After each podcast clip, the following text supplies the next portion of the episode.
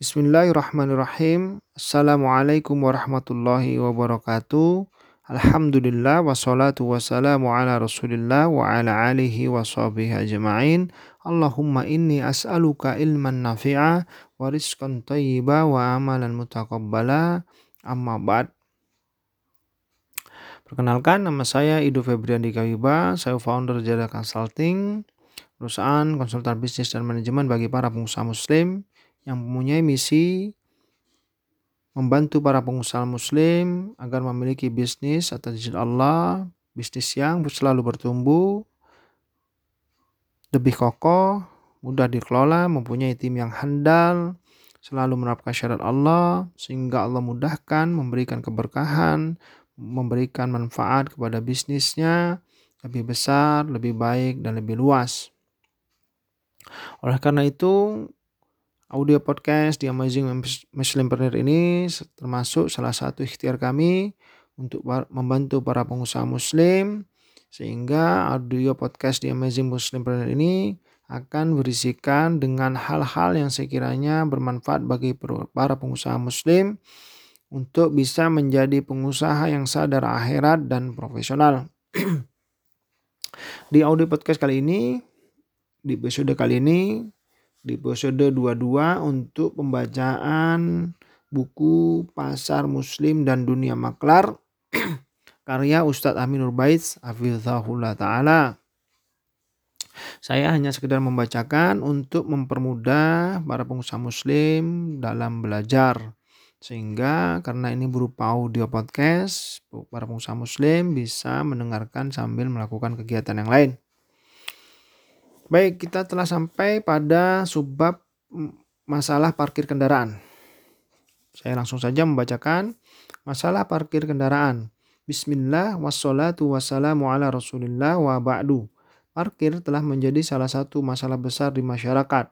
Meskipun tidak sebesar masalah sampah di pasar, tak jarang kita jumpai ada pertengkaran di pasar penyebabnya adalah parkir.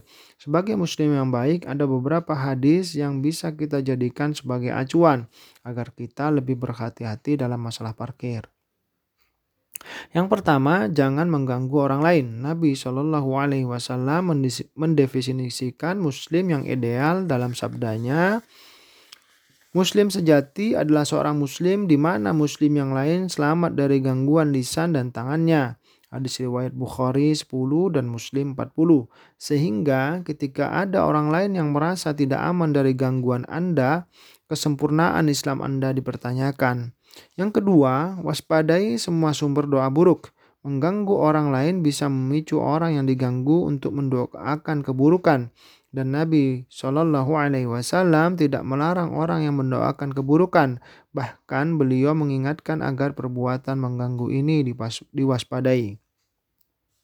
Beliau Shallallahu Alaihi Wasallam bersabda, takutlah kalian kepada dua sumber laknat, yaitu orang yang buang hajat di jalan yang dilewati banyak orang atau di tempat yang biasa digunakan untuk berteduh.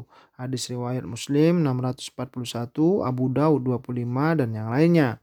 An-Nawawi menjelaskan hikmah mengapa Nabi Shallallahu Alaihi Wasallam melarang keras buang hajat di jalan hingga beliau menyebutnya sebagai sumber laknat.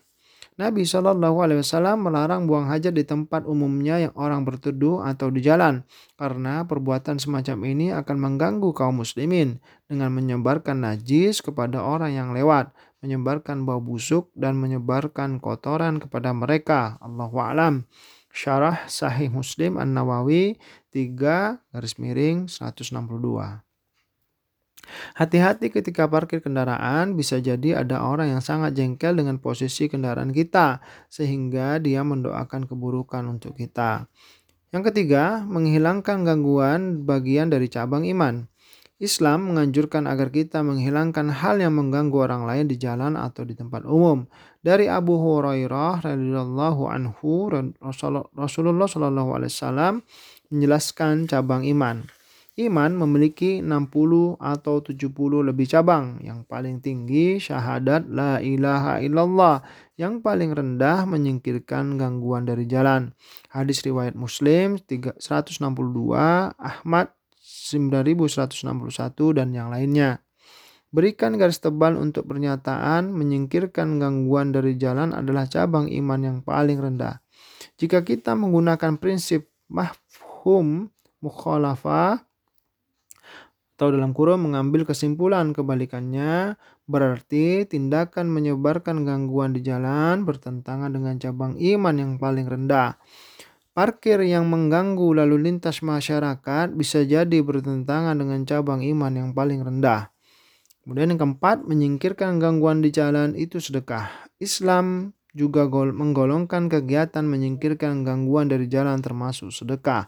Dari Abu Hurairah radhiyallahu anhu Rasulullah sallallahu alaihi wasallam menyebutkan beberapa bentuk perbuatan yang bernilai sedekah di antaranya menghilangkan gangguan dari jalan termasuk sedekah. Hadis riwayat 2000 hadis riwayat Bukhari 2989, Ahmad 8840 dan yang lainnya. Jika kita mengambil kesimpulan sebaliknya, berarti parkir sembarangan hingga mengganggu jalan termasuk sikap anti sedekah. Yang kelima, berikan hak kepada pemiliknya.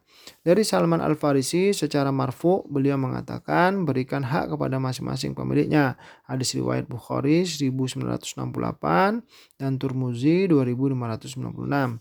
Jika masing-masing pengguna kendaraan telah merapat mendapatkan jatah untuk parkir kendaraannya, maka jangan sampai menggunakan hak orang lain. Parkir gratis. Menggunakan fasilitas umum diperbolehkan selama tidak melanggar aturan atau hak orang lain. Karena semua memiliki hak terhadap fasilitas itu, sehingga pengguna fasilitas umum tidak boleh melakukan beberapa hal, yaitu yang pertama mengakui hak milik fasilitas umum, yang kedua menguasai fasilitas umum secara permanen, yang ketiga, mengganggu pengguna yang lain. Pembahasan mirip seperti membuka lapak di trotoar atau fasilitas umum, bahwa tempat semacam ini diboleh di, boleh dimanfaatkan, namun sifatnya tidak permanen. Ibnu Kudama menjelaskan, jalan umum, lorong, atau lapangan di tengah kota tidak berhak bagi siapa pun untuk mengelolanya dengan ditanami, baik tempatnya luas maupun sempit baik mengganggu orang lain maupun tidak. Karena tempat ini milik bersama kaum muslimin, sehingga pemanfaatannya dikembalikan untuk kemaslahatan, sebagaimana masjid. Al-Mughni 6 garis miring 180. Siapa pun juga boleh menggunakannya namun tidak boleh mengganggu orang lain. Ibnu Qodama menjelaskan dan boleh memanfaatkannya dengan menduduki tempat umum yang luas untuk jual beli selama tidak mengganggu orang lain dan tidak mengganggu pengguna jalan karena penduduk berbagai daerah di sepanjang zaman sepakat dengan praktik masyarakat dalam masalah ini tanpa ada pengingkaran dan karena ini adalah pemanfaatan yang mubah dan tidak membahayakan sehingga tidak perlu dilarang sebagaimana orang lewat. Al-Mughni 6 garis miring 180. Untuk itu, menggunakan lahan milik umum untuk parkir selama itu hanya sementara dan tidak mengganggu pengguna lainnya hukumnya boleh. Demikian untuk kelanjutan dari uh, parkir di jalan. Kita lanjutkan di audio podcast selanjutnya, di episode selanjutnya karena agar tidak terlalu panjang ya.